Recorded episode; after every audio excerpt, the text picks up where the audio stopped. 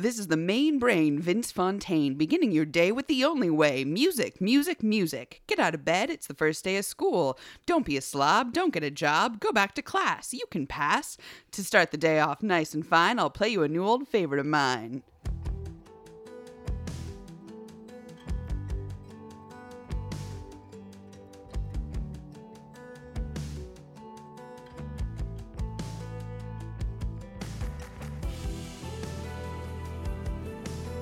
Welcome to Type This Cast, a podcast where we take a close look at our favorite stories through the lens of the Enneagram. I'm Becky. I'm Janelle, and this week, Grease is most certainly the word, even in this year, 40 years since the film was released. There are indeed worse things that we could do than look at Grease. Uh, but before we dive in, um, Janelle, do you have any thoughts, like as we've had time since Peter Pan, anything that still sits with you from Peter Pan?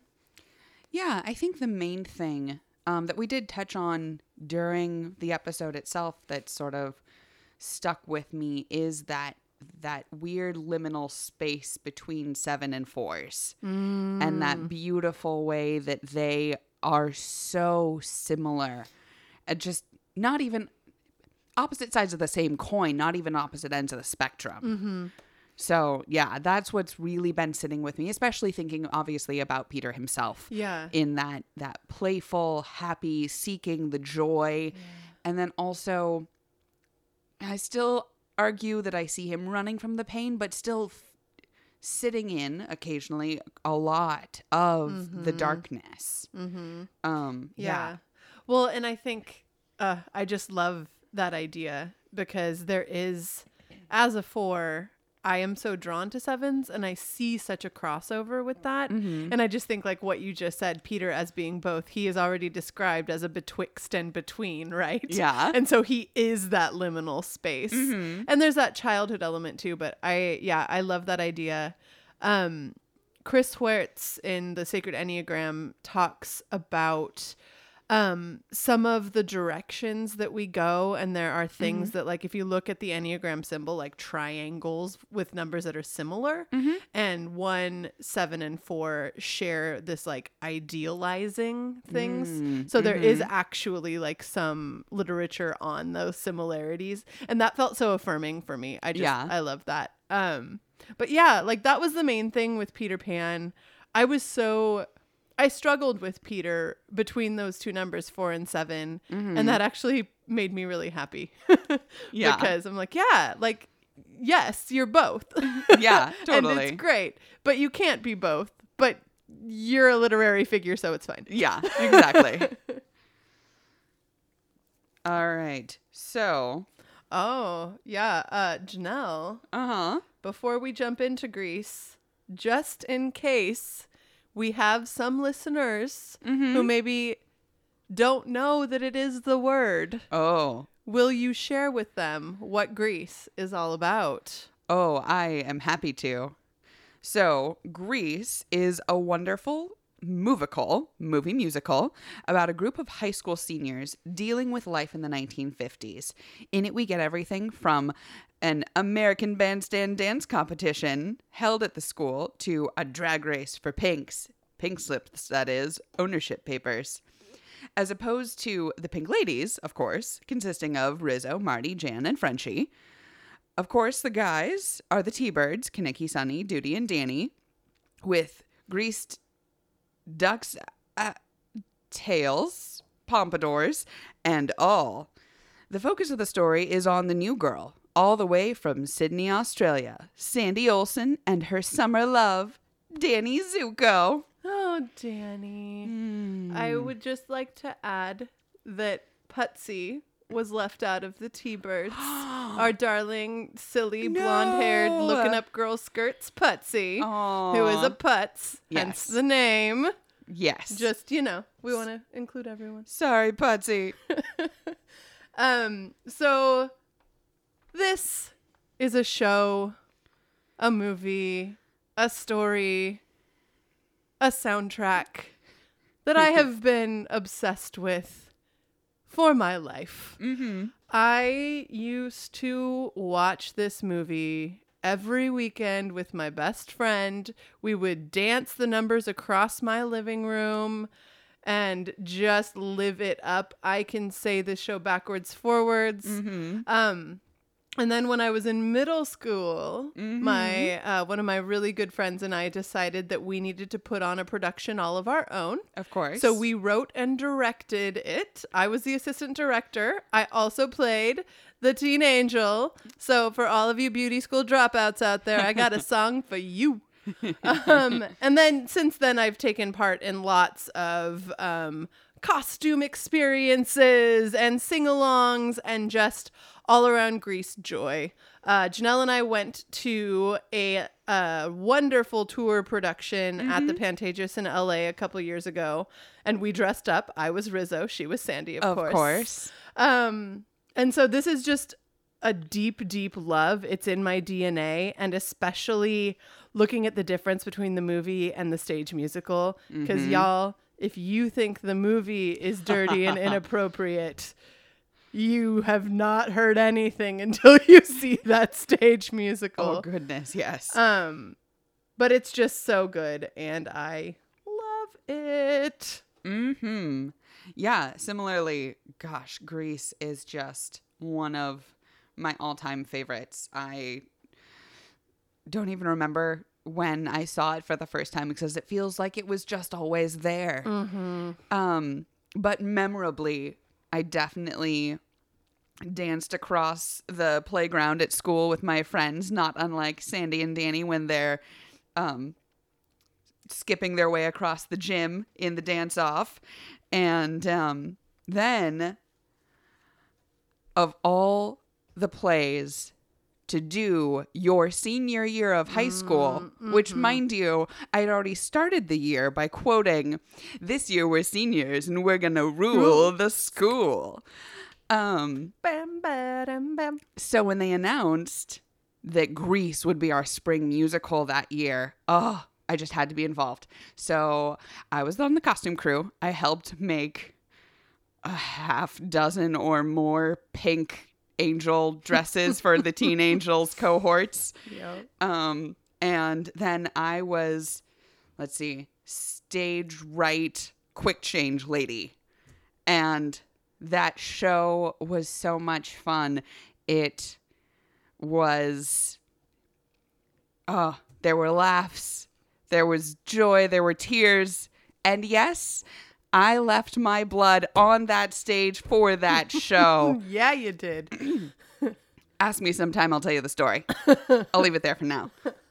Um, but yeah, like Becky said, we got to see a live touring production of it, and that was just so much fun. And I don't know how often I have dressed 50s style or Sandy or just Pink Lady in general for mm-hmm. Halloween, for like mm-hmm. anything. It's an easy go to just because of how much time I've spent with this film. We didn't mention the part where because we dressed up so awesome, Oh, yeah. the actor who played Kenickie, Kenickie himself, told us that we were two really cool chicks. and a compliment from Kenickie is like a Hallmark card. Like card. a Hallmark card.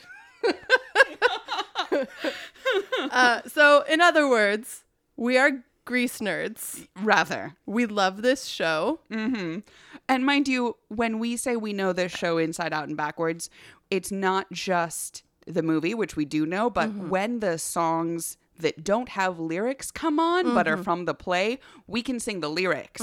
Freddie, my love. Absolutely. Um so I think, Janelle, Yes? it's time to get down to business and defeat these Huns. Um hmm we decided this time, just like in the previous episode, that we are going to limit ourselves to just four characters. Now you have to understand this was a painstaking venture to choose just four. So before I say who they are, don't come at us. If you want to hear about another character, just uh, tweet at us or Instagram us or anything, and we would love to talk about that. Um, but the four we decided to limit ourselves to are Danny, Sandy, Rizzo, and Frenchie. Um, So I hear ya. I know there are many others. Just, uh, you know, stick with us because we're going to go deep with these characters. Mm-hmm. Um, and like we said, though there is the play version that we know very well, we are sticking with the film adaptation and just the first one, obviously. Grease 2, we're not going to talk about those stamens going berserk. That's not a thing that we're into. Um, And with the one character um, that does jump between those two, we only looked at Frenchie in the first one. right. That is very good information because Frenchie is a dropout, right? So she has to go back to high school, which is the premise of Grease 2. But enough about that show. Um, I'm just really excited to see where this conversation's going to lead us as we talk about a musical. This is the first time we've talked about a movie, right? On this podcast. Yeah. And we're talking about a musical, which is just so fitting. Um, but I feel a lot of things about how people treat musicals. People often think of them as frilly or frivolous or superficial, but gosh, musicals are so deep. They create so much symbolism and analogy and metaphor to really deep, really difficult to discuss issues. Mm-hmm. And I love that about them because there's so much you can talk about in a musical that you can't talk about straightforwardly. So we are here to proselytize you to the world of musicals. If nothing else comes of this, come over and watch Grease. Find a friend, watch Grease together. Definitely. It will blow your mind both in the content and like, oh, that thing that they were doing that seemed superficial, they were actually making you look at the thing. yeah. Um, so all of that to say, musicals, yes, and we are gonna really tear this one apart. I think today in good ways. Definitely. All right. So, as usual, just a brief reminder for you playing along at home. Um, here are the titles or monikers that we're working with for the Enneagram types, um, and just a short I statement after each for each type. All right, so we start with type one, the reformer, who says, "I do everything the right way." All right. And type two, the befriender, I help others. Type three, the motivator, I am seen as successful. Type four, the romantic, I am unique. Type five, the observer, I need to understand the world. Type 6, the guardian. I need to be secure. Type 7, the enthusiast. I am happy and open to new things. Type 8, the challenger. I must be strong. And type 9, the peacemaker. I am agreeable. And just a little reminder do not type the real human people in your life. Mm-hmm. If you're wondering why we call this practice a party foul, please check out episode 0.5 for our introduction and why we highly, highly emphasize not doing what we are about to do to real people, just to fictional ones who you can't steal their Enneagram story.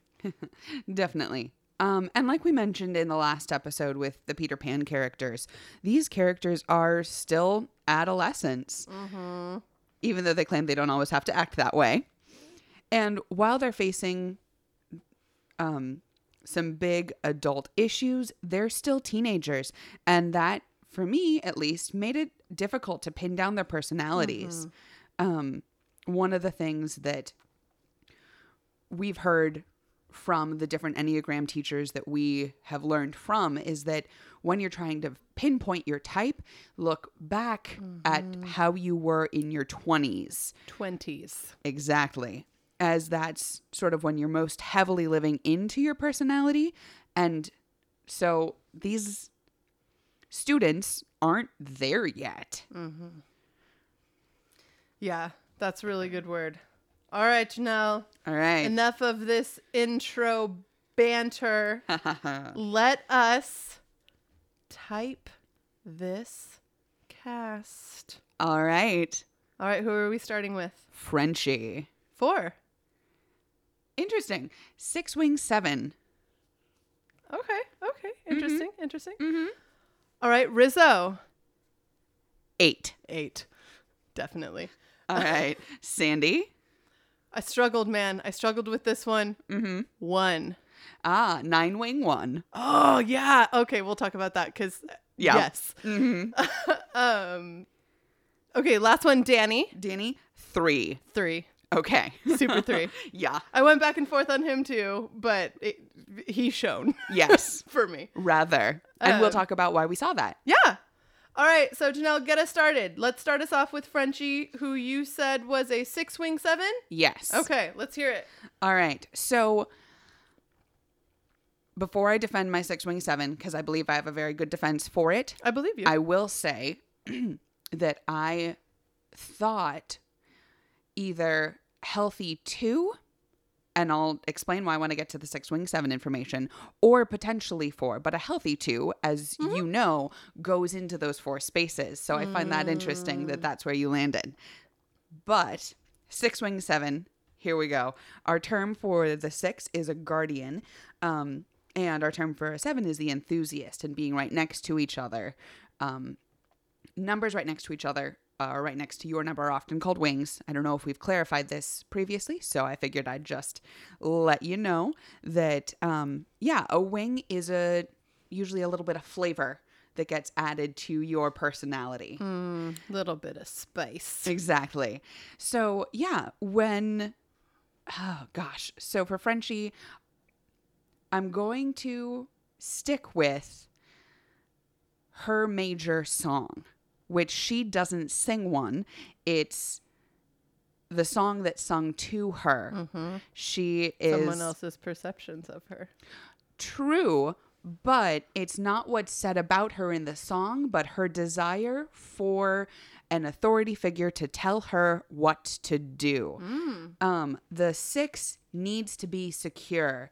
The reason she decides to pursue beauty school, or at least the reason she gives in the moment, is she sees it as a very strategic career move, which feels like a search for security. Um, and then when it becomes difficult, she's self doubting it like a six would. The other reason I said um, the six particularly has to do with she is one of the most group oriented and friendly of the bunch. Everyone else, they're all friends with each other, but she's she's the one who at the very end says the gang's all together. And that feels both 7ish excited that that's happening, but also 6 6ish because community is is vital to to a six's security. Mm-hmm. Um, I can see that. so yeah, um the so those are my primary and secondary and possibly tertiary um reasons for for Frenchie as a as a 6. Okay. Mhm. Um, so obviously, I also chose the song, Mhm. but uh, because that's just the most revealing moment where you see the most of like Frenchie's internal world. Mhm. For any character, a song is usually the place Yeah. to to look. Well, when you have your "I wish" song, Yeah. you're like, "This is my dream. This is what's happening. This is the conflict." Mhm. Um, but the quote that I chose happens right before the song, Mm. which is what really revealed her to me as a 4 Mm-hmm. I had seen, you know, I was sort of living into a little bit for a while because she's so empathetic, she's so caring. Mm-hmm. Yeah. Like when Rizzo's insulting Sandy or like trying to trick Sandy, she's just like, "Oh, let's go to class. Like, let's cover this up." Or, Mm-hmm. you know, she's always the comforter. She's always there with those words of comfort Mm. and help and that glue to the community. Mm-hmm. But I think it's that like wanting to be a part, Hmm. wanting to be needed. So she's putting herself out there. And I think it's when fours go to two space. Mm. Um, but before I go into that, I want to read the quote and talk about it because I it just I felt this because I have had this conversation before with people in my life. Mm. so she said, "Beauty school sure wasn't what I thought it'd be. If only I could have a guardian angel to tell me what to do." And then a little bit later, part of the song, the thing that stood out is You've got the dream, but not the drive. And so mm, there are two things Yeah. that I really want to point out about fours in that. So fours always like idealize things mm-hmm. and are generally doing repressed. So she had this idea of what beauty school would look like and mean and be for her, that it would make this aesthetic world even more aesthetic and she would be connecting to the artistry of that, but also a career, like you were saying. I think that's true. But as she is asking these questions and she's talking to Vi in the restaurant, she talks about at least five other professions. So, and she says, Oh, what if I was a waitress? What do you think of waitressing? Uh, what do you think of uh, being a telephone operator? Nah, I wouldn't want to wear the thing on my head. It would mess up my hair. It would mess up my look, my aesthetic, my hmm. unique capability. And that just read to me as like not wanting to commit and sit in one thing, hmm. seeing the next thing. And that like the thing that fours struggle with and need more than anything is equanimity to just be okay with where you are. Mm-hmm. Then, after she's saying all this, going into this internal space, the song she hears is like, just go back to high school. Just go where you're meant to be, go where you've been placed.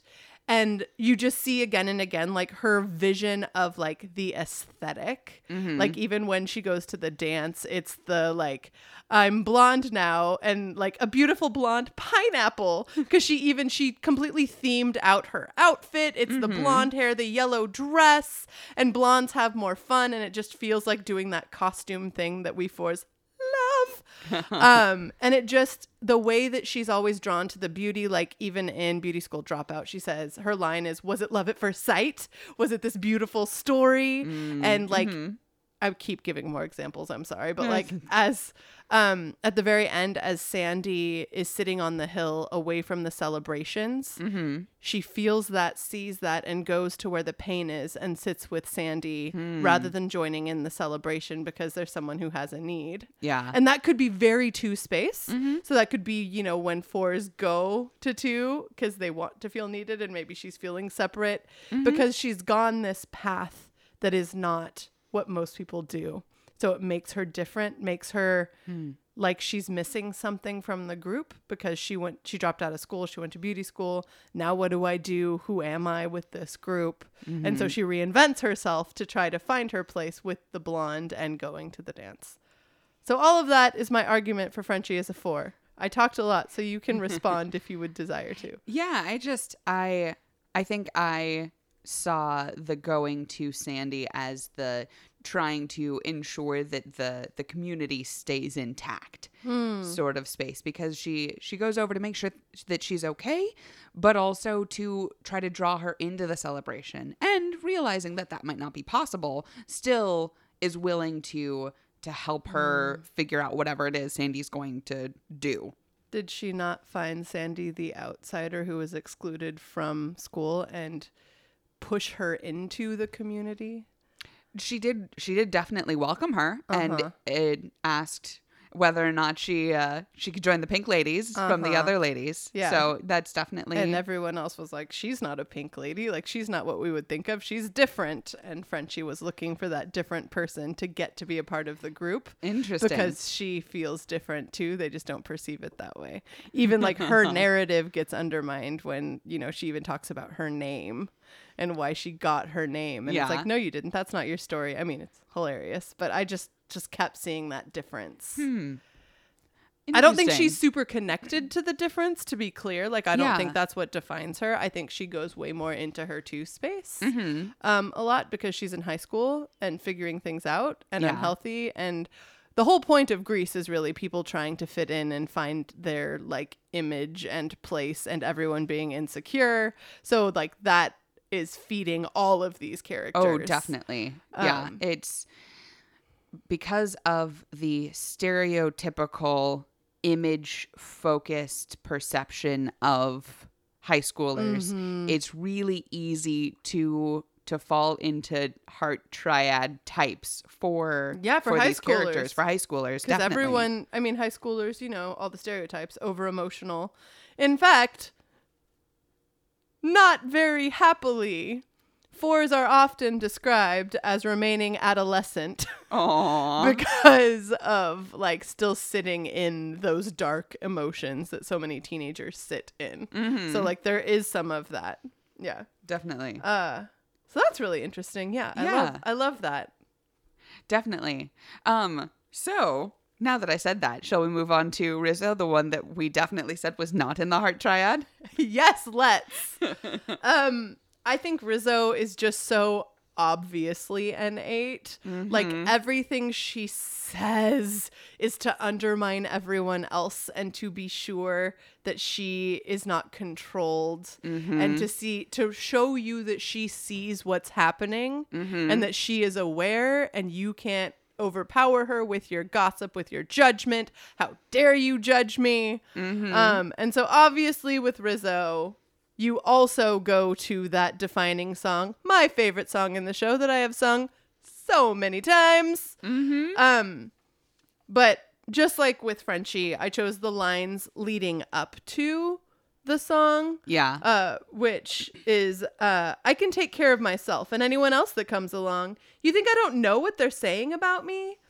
And that is Rizzo talking to Sandy, who the entire play is always undermining Sandy because Sandy looks and seems like that perfect picture perfect girl that Sandra Dee that she sings about that maybe she should be or that society might expect her to be Yeah. as a woman in the 50s.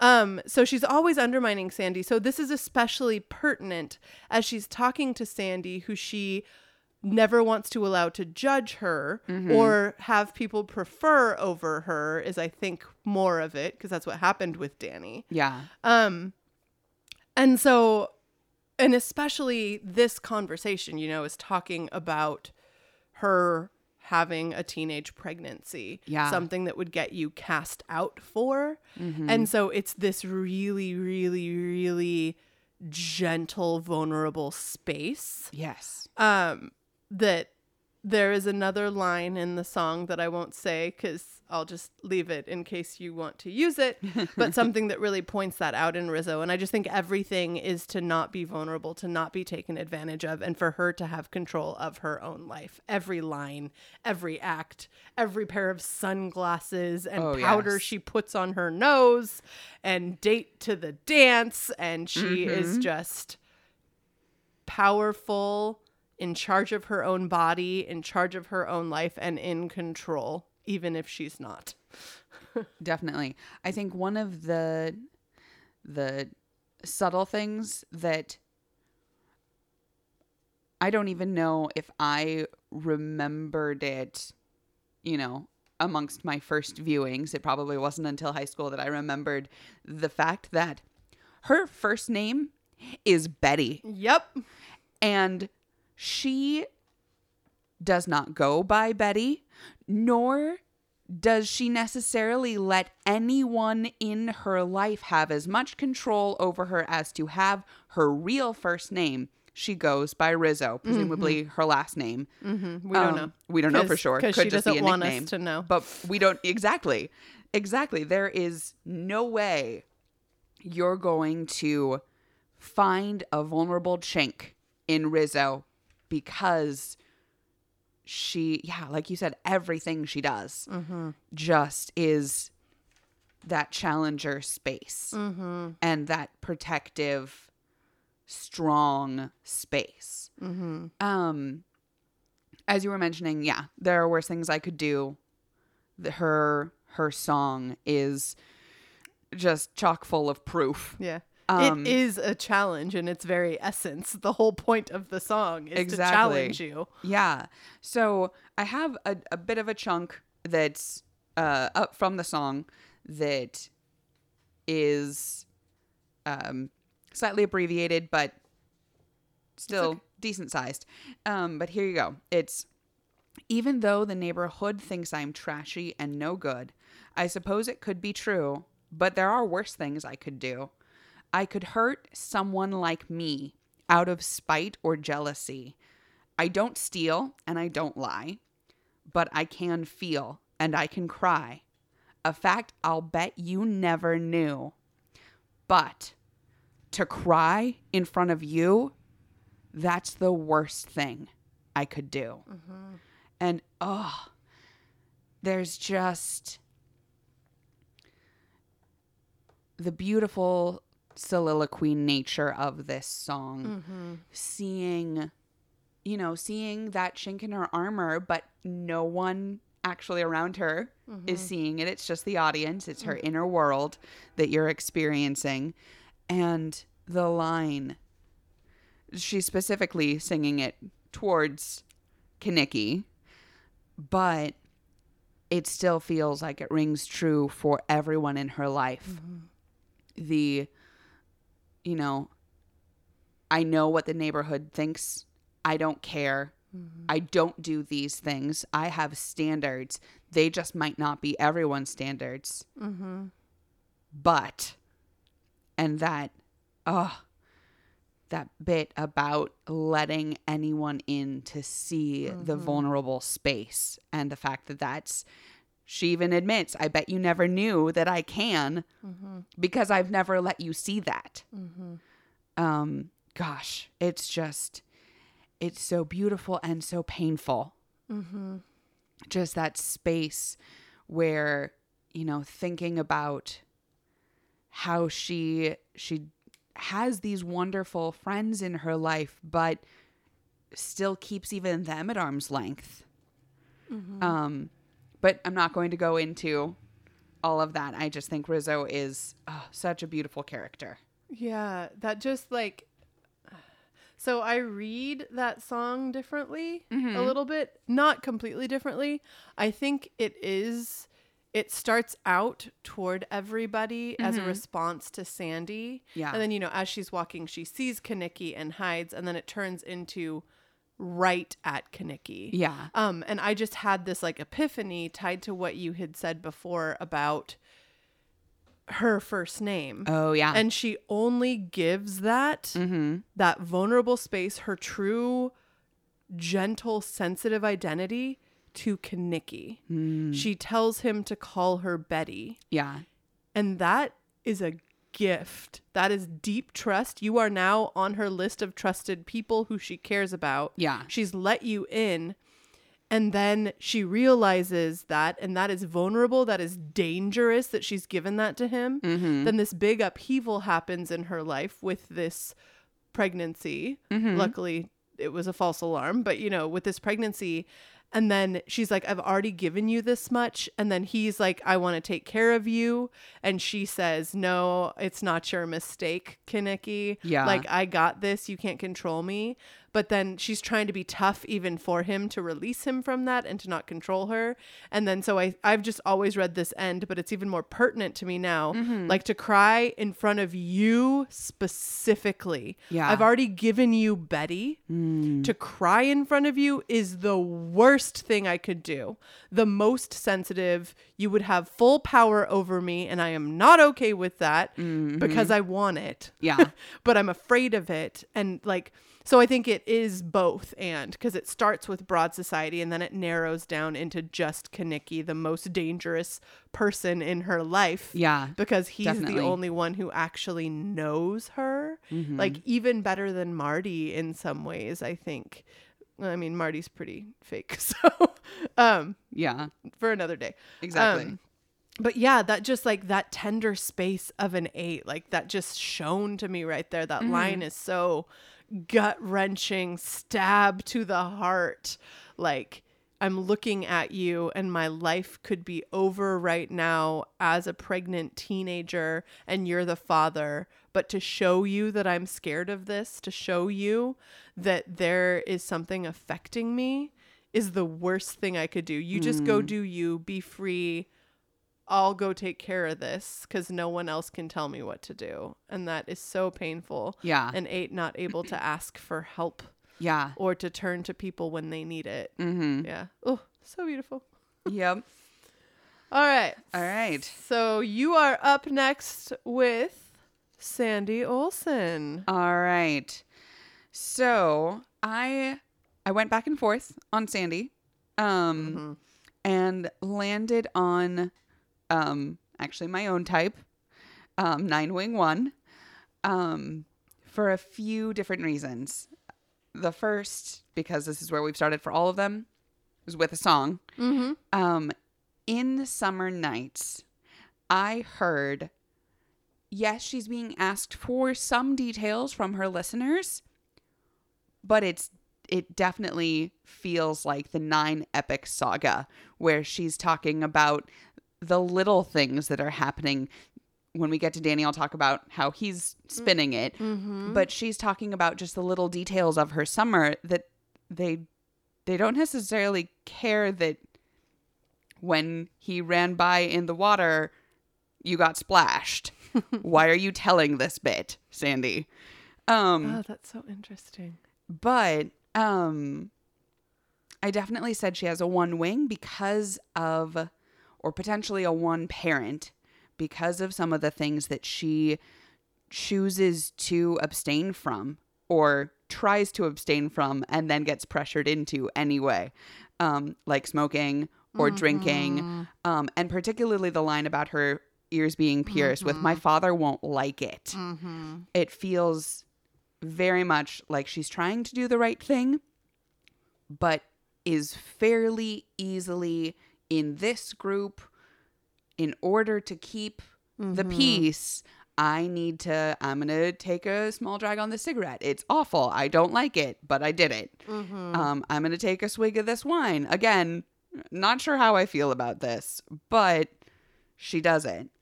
Um, so yeah, those are my sort of minor reasons why I say she's a nine.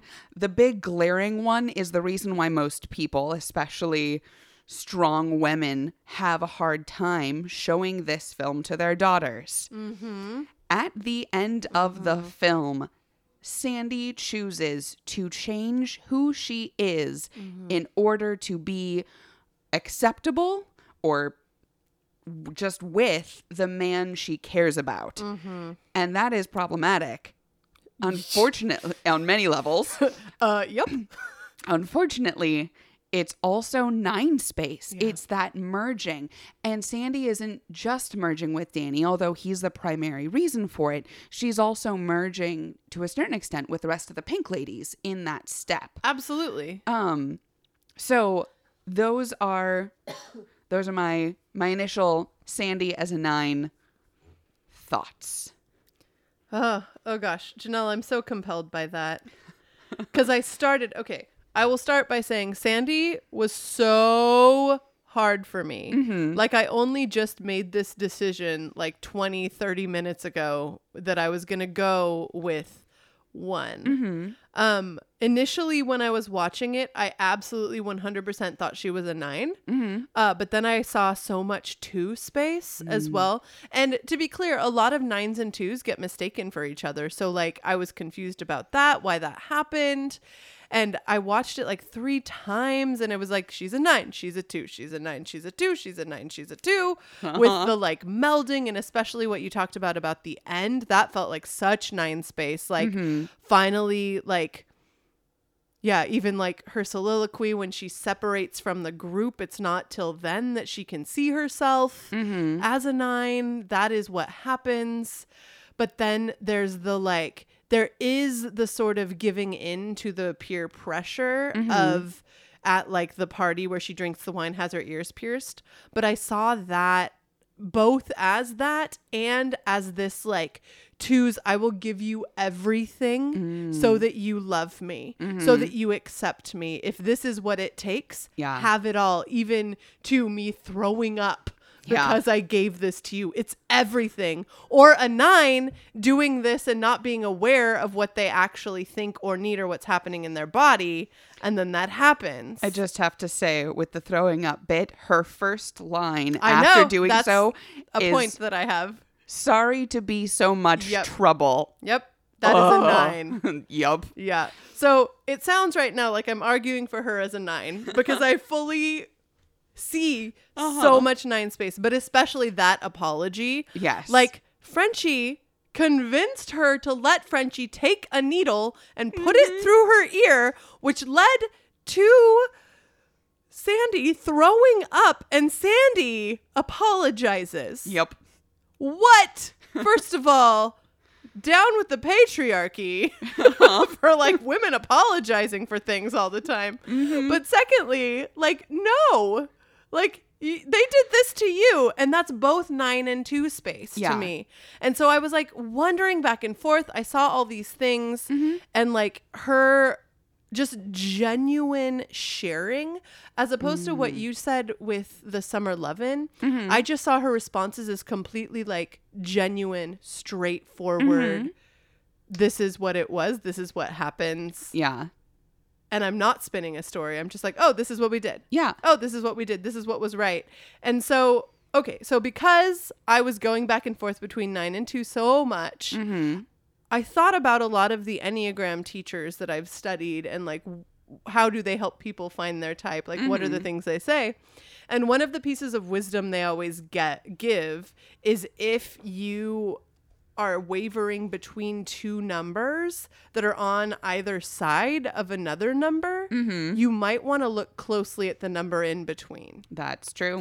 Because either way, like what you were saying, she definitely has a one wing Yeah. for sure. Mm-hmm. But then I was thinking about because the thing that first convinced me in my brain that she was a nine was that soliloquy, mm-hmm. and I was like, oh well, like ones have that inner critic. Oh yeah. And this inner critic looks different than what I think a one's inner critic looks like. Mm-hmm. But I think she is a one who evenly goes back and forth between nine and two, hmm. nine and two. And then she has some four space that I'll talk about, which ones go to four when they're unhealthy. Mm-hmm. Um, so there are a few lines that I use to support this. Janelle sort of referred to a few of them, but I actually used some of the ways in that awful, awful last song where she's given up everything of who she is to get a guy. But to be fair, he did too, so whatever. Uh-huh. Uh, hers is just far more sexual. yes. Um, but it was mutual.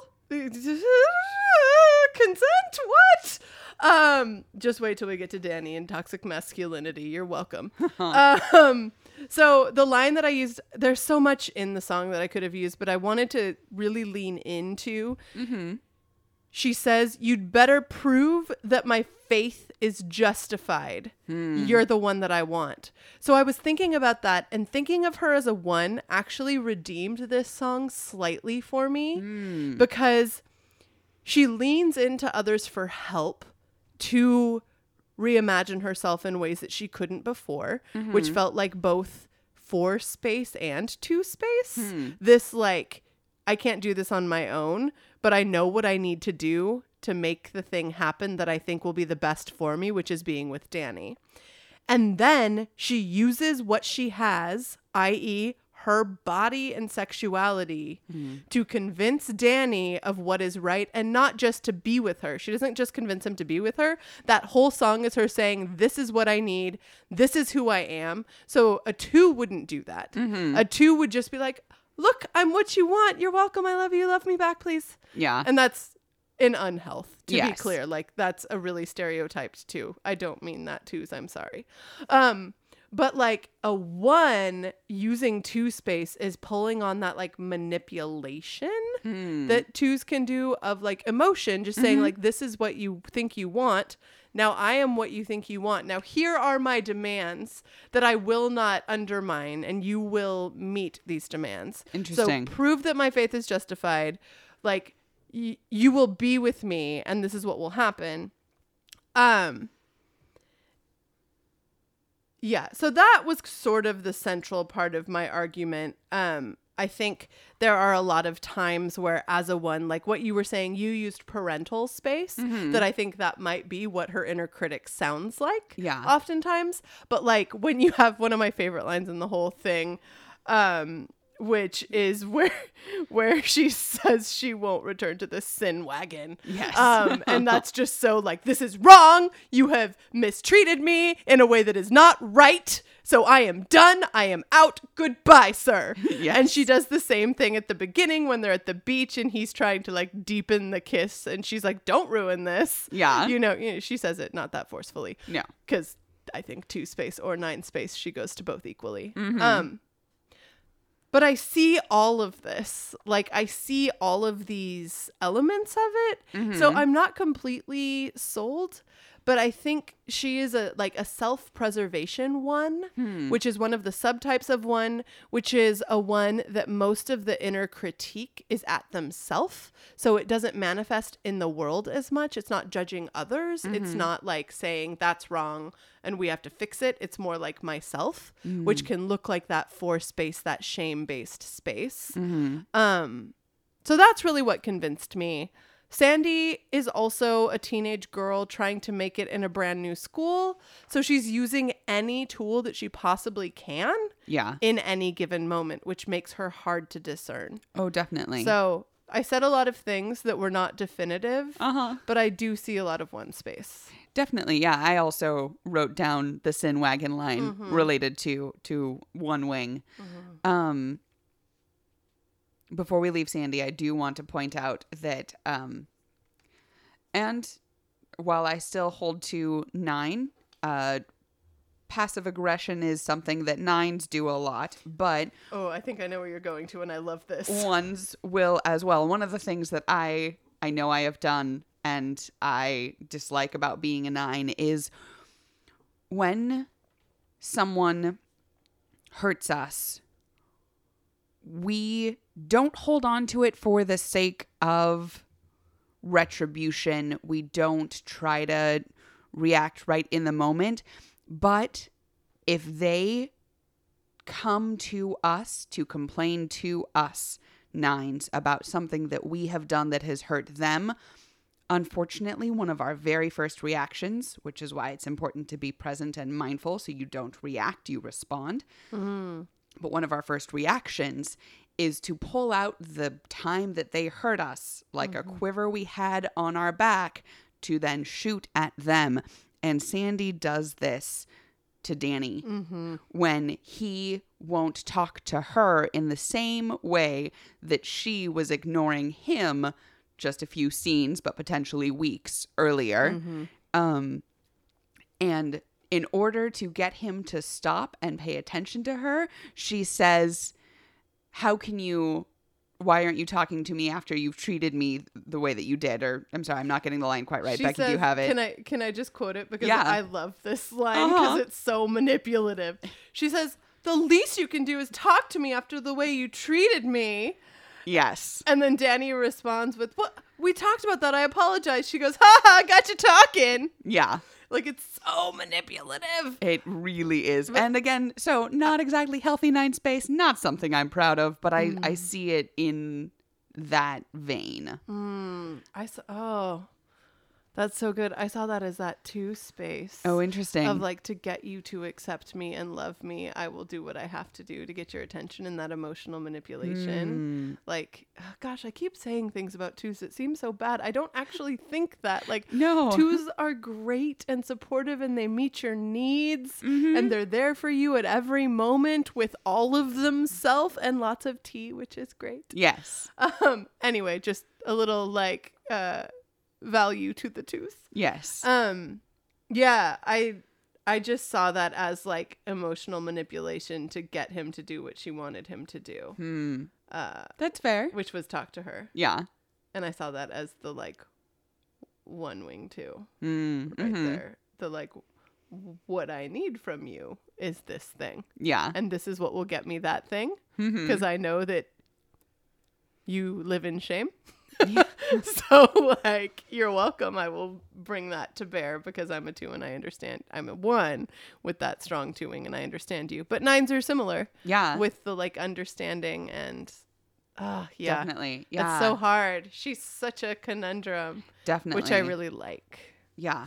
I just I think for me because I struggle so much with that like final Mm. transformation that I hate. Yeah. Like uh, fun fact, Olivia Newton-John had to be sewn into those pants. Those pants are not naturally going to fit onto even a really fit woman's body. Yeah. In So, order to It's just even do something as simple as go to the bathroom between shots, which she really wasn't allowed to do, they had to take a seam ripper to the pants. Yep, they were sewed onto her. Yep. So it's always just been really problematic to me especially the like to get your man change everything about yourself so seeing it through the lens that i was able to give it as more of her taking her power back as it was taken away from her through all of danny's lies and manipulation Mm-hmm. i really liked that Yeah. vision of her saying like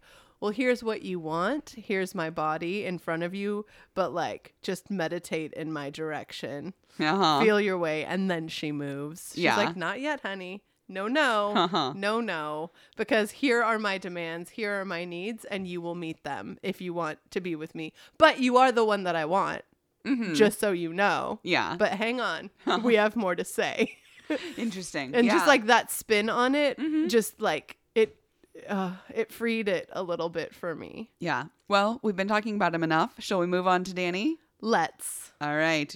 Start us off, Becky. Okay. Uh, so Danny is definitely a three to me, the motivator. Threes are very image conscious, especially in every room they're in, wanting to be successful with everyone, Mm-hmm. But like most especially the people that quote unquote matter. Yes. Um, and I just see that at Danny at every moment. The very image of a greaser always fixing his hair, always greasing it back, always leaning against the car, all of that. Um, but I think the thing that really revealed Three Space the best to me is the quote I'm going to read. It's from the bonfire when when uh, Rizzo surprises Sandy and Danny with each other. And Sandy comes and she's like so excited. And then Danny is equally enthusiastic and being genuine and enthusiastic at the same level as Sandy. And it's beautiful and lovely. Then he notices his friends who have been in his life for presumably his entire life. Yeah. the pink ladies and the t-birds. And then he goes like are you here? And he says i can't. That's cool baby. I mean you know how it is. Rocking and rolling and whatnot. And then he moves on and he as sandy's like challenging this he says well i do not know who you're looking for. Maybe there's two of us right? Why don't you take out a missing persons ad or try the yellow pages? I don't know so he's genuine, and then he realizes he could fail in this space and his image would be broken. So he plays that cool guy immediately. But something that struck me this time is especially that line maybe there's two of us, right? Yeah. And it's those two masks that he wears, and the three being that chameleon that mm-hmm. wears a different mask with different people. And so, one of the things I thought about with this is it's a three trying to win everyone. yeah. He began to show genuine enthusiasm and emotion, but then he saw his friends, checked himself, but still expressing, albeit badly, yes. what he was actually doing at Sandy, saying, like, maybe there's two of us. Yeah. Like, with the hope that she'll see that and that later he can fix it in a room just with her so he can be successful with her. Mm-hmm. Which is why you see later on when he's like hiding with her, it's not because he's ashamed of her. No. To be clear, it's because he is two different people. Mm-hmm. And one of those people fails with his group of friends, and one of those people fails with him. So he's having this crisis of identity as a high school kid, just trying to build his image, which is what every high school kid does because of insecurity. Um, so that's all I'll say about that right now. I think everything you see from him is three space. though. Yeah. Like it's hard to choose just one thing. Definitely. Um, so just to stick with the theme, I'm gonna go with some of the songs he sings to to start off why I think Danny Zuko is a 3 Um, first of all, like you said, Becky, we call the three the motivator. And if there was ever a motivational song about a hunk of junk, it is Grease Lightning. It's so true. Oh my god. Because it even goes into this beautiful dream sequence of what the car could be based on Danny's words. Um, and that's just that's one of the things that I love about threes is that ability to vision cast and to motivate mm-hmm. people towards greatness mm-hmm. from a pile of mostly stolen parts mm-hmm. on this car or whatever that might be in your life. Um and so that's just that's one of the things that I I appreciated. So one of the other songs that Danny sings is Sandy Oh heck yeah. when she has just referred to his vehicle as a sin wagon and left him alone at the drive-in. And to- before the song, he says, "You can't just walk out of a drive-in," which is amazing. But the very first line is stranded at the drive-in, branded a fool. What will they say Monday at school? And the rest of the song, yes, it focuses on Sandy and why they can't be together and everything like that. But the first thing he thinks of is his image. I just got left by a girl at the drive in. What's everyone gonna say?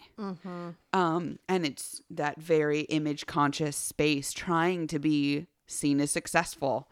Um, and unfortunately, at least in his social circles, in that moment, failing. Yep.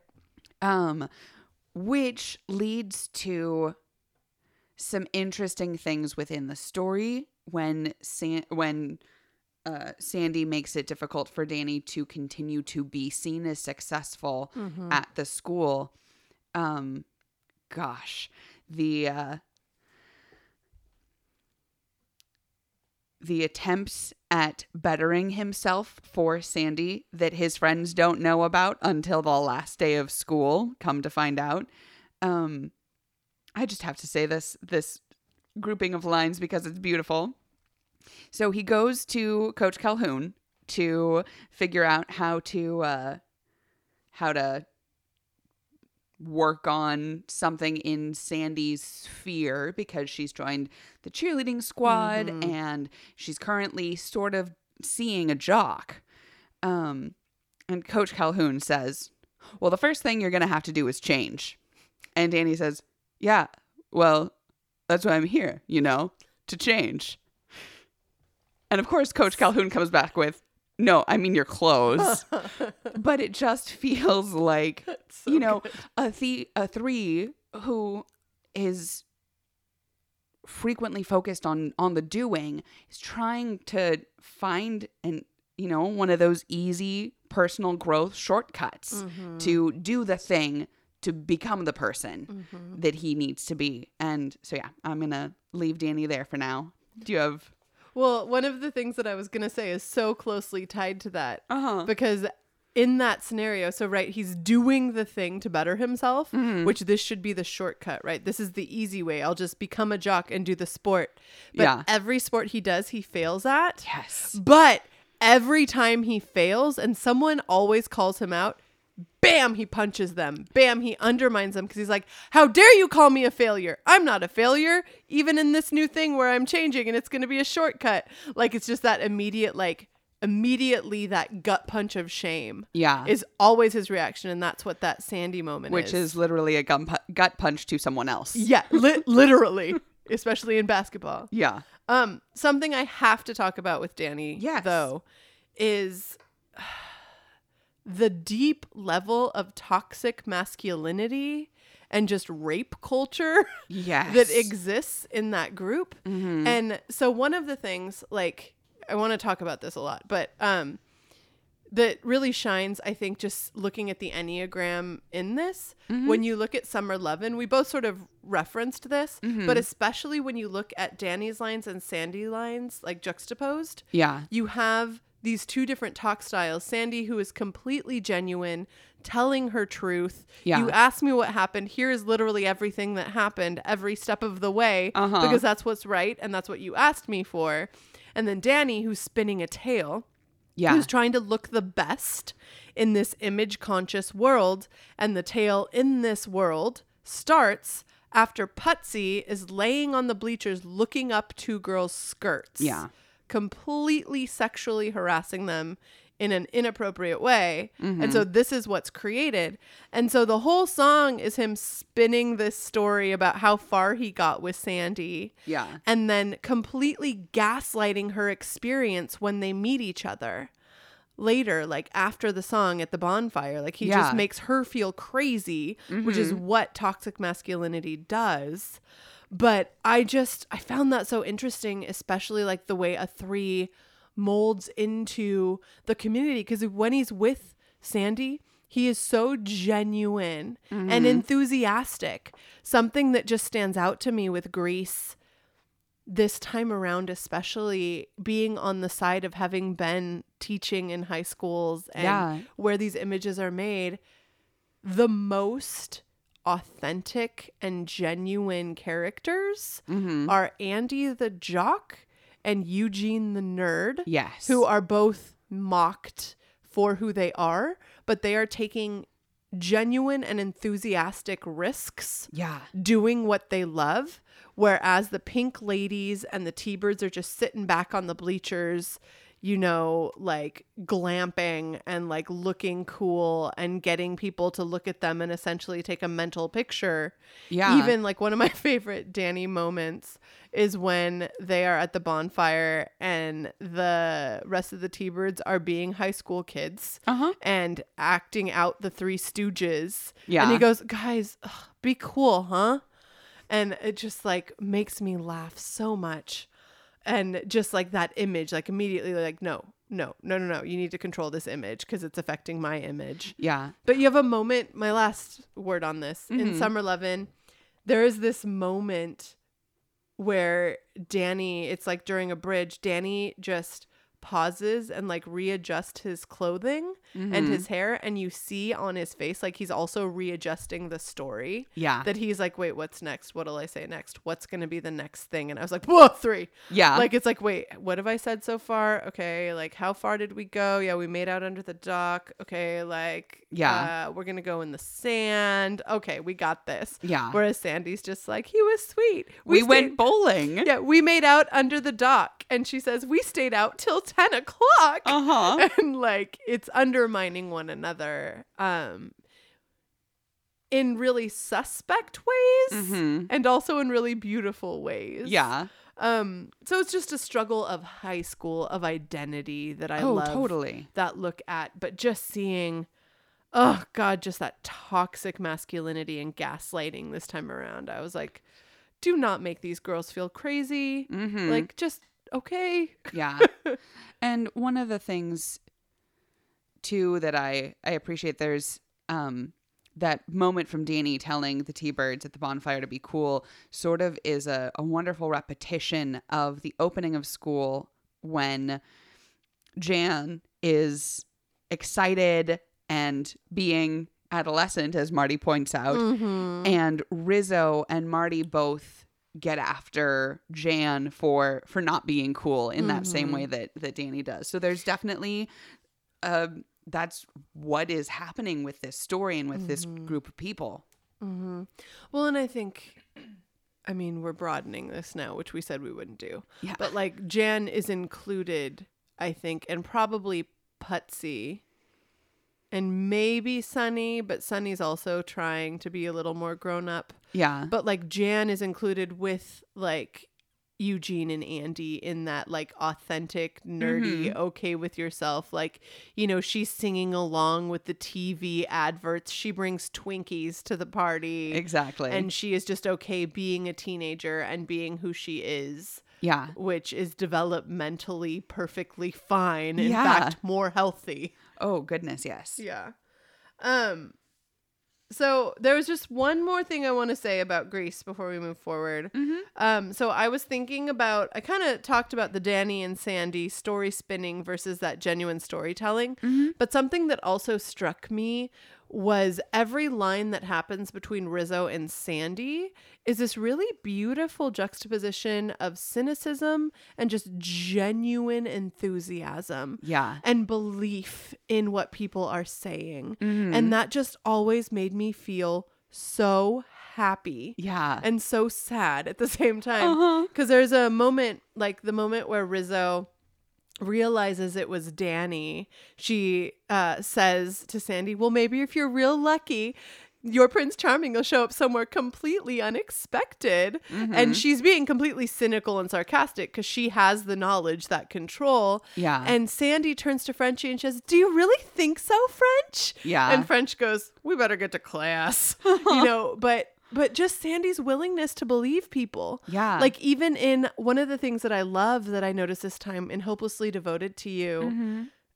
Marty gives her paper and shows her the pictures of the guys. She's like, "Yeah, I'm hopelessly devoted to each and every one of them." Mm-hmm. And then Sandy takes that and makes it her own, like believing that and is like, "Yeah, I am hopelessly devoted to Danny." Yeah. And this is where it hurts and it's just true and right, but like she's so genuine Yeah. and she's so believing and the world hasn't like torn her like made her cynical and Mm-hmm. torn that belief in other people away yeah. and i just think we need to be more like sandy like if we just believed people's stories about their experiences Mm-hmm. whether we think they're lying or not if we just treated people with respect and belief and I know that's much harder for some people than for others. Like for me, I love good, a good story and I love hearing those perspectives, but I just like I am so often Rizzo. Mm-hmm. I am so often cynical and undermining people and not wanting to be taken advantage of. But I just,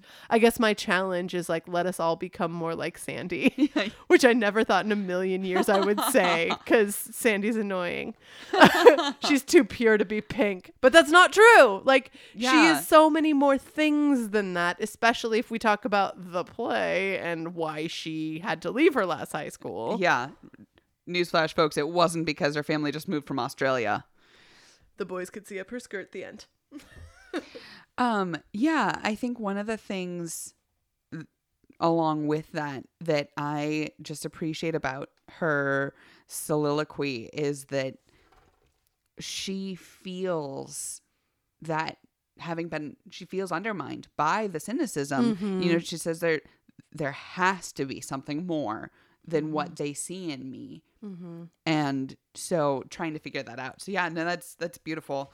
Um one of the things that really struck me this time around um and it's probably just from typing fictional characters regularly with you now is how we can't truly know anyone's motivation. And so i know we've said it before and i know we'll say it again but typing real human beings is the worst thing you could do. Um just for the fact that, you know, it might be helpful to have a, a mental idea of who or what they are, but to tell them to their face, oh, you're such a nine for an action, as you saw here today, they might not be. Mm-hmm. That's just what your perspective is seeing. And like mm-hmm. Sandy said, there's more than what we see of mm-hmm. these, of even the people we're closest with. So, yeah, Grease brought that up in me definitely. Yeah, that's been my biggest takeaway from doing this podcast. I think I've said this a couple times, but just the more we do this, even with the internality of these characters that we're given, Yeah. I just realize more and more that it is impossible to do this work. So don't do it. Like just thinking about if you told someone they were that the story that the narrative that they would say of their life Mm-hmm. like that that is who i am and then you're stealing that from them and it's so harmful Yeah. and we just cannot know another person's motivations for Yeah. everything i think i still think what we're doing is worthwhile Oh, even if definitely. it's impossible Yeah. really, um and a struggle but because it's really showing me so much men so many more just um nuances in the types what it can look like to be this type or that type that you know there there must be so much more than what they see Yeah. as sandy says like there has to be more to me than that and there always is and i would just like to have a conversation with each of these characters for them to tell me about themselves so that i could know so that they could tell me Yes.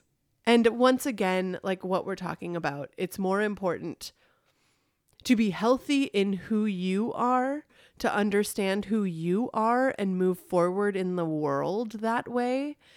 And treat everyone from a healthy four space for me Mm-hmm. rather than wonder like are you an 8 are you a 9 do you need me to like respond to you and raise myself up to a confrontational level of an 8 Mm. and meet your cynicism do you need me to like back off and let you speak cuz you're a 9 Mm-hmm. um but i think just being healthy Yeah, is what does it rather than putting that on other people totally. Yeah. No, I I agree that this even as difficult as it is to to type these fictional characters, the yeah, the beautiful spectrum of mm. just one number. Like mm-hmm. I'm a 9. I really do enjoy when we agree on on a mm-hmm. character's number, but I know I grow and think so much more and enjoy mm-hmm. legitimately enjoy when we disagree on a character's number just because it does open up that space of more empathy in myself for the humans in my life. yeah So, yeah. Anyway, the discussion's just so much more fun when we disagree too that too. because we can challenge and I have fun with that. and it does, it brings up just that prismatic element of these characters that Mm-hmm. we're discussing. Like there's so much more to them than even I interpreted because we view the world through different lenses, too, Exactly. which changes how we perceive things. Indeed. All right. Uh, so I think that will do it for us with Grease. Um, so please join us next time in our finale for this season as we uh, try to type the seasons as portrayed by Neil Gaiman in his short story called October in the Chair. And it was voted on by you, our faithful listeners, via Instagram. So please keep checking that out. Yes, definitely. As Becky mentioned, October in the Chair will be our last episode of this, our inaugural season of Type This Cast.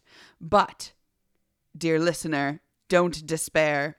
We'll be back with season two, The Detectives, in January, starting with Sherlock Holmes and Dr. Watson. Oh my goodness, I cannot wait. I'm so to excited. Talk about Sherlock Holmes.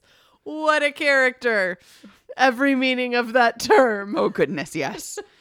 Um, in the meantime, be watching our podcast feed and Instagram and Twitter for our special holiday episodes, which there will be several pop up holiday episodes I can't wait. I know you won't want to miss. We have big plans. We're not revealing them. Exactly. Um, and as always, we'd like to thank Matthew Ziganis for use of his music. Check out his songs on iTunes, Google Play, Spotify, and other music streaming or purchasing websitey places. And thank you to our sound wizard, Joel Miller. And please reach out. Find us on social media on Twitter at Type This Cast, on Instagram at Type This Cast, and email us your thoughts at typethiscast at gmail.com. To continue this conversation, we want to hear what you think about the characters, about what we've had to say. Um, Like we said, us disagreeing gives us more depth, but you disagreeing with us will just further the depth. Yeah, we want it. We want more. Um, and look out this week for your chance to type this cast with our Grease poll that we will post on social media. So, really, really, please participate in this poll. We want to know what you think. hmm And if you like what you're hearing, please go rate and review Type This Cast on iTunes or wherever it is you listen and let us know what you think. And until then, in the ineffable words of the next author we are going to look at, Neil Gaiman, my favorite, Mm-hmm. trust dreams, trust your heart, and trust your story.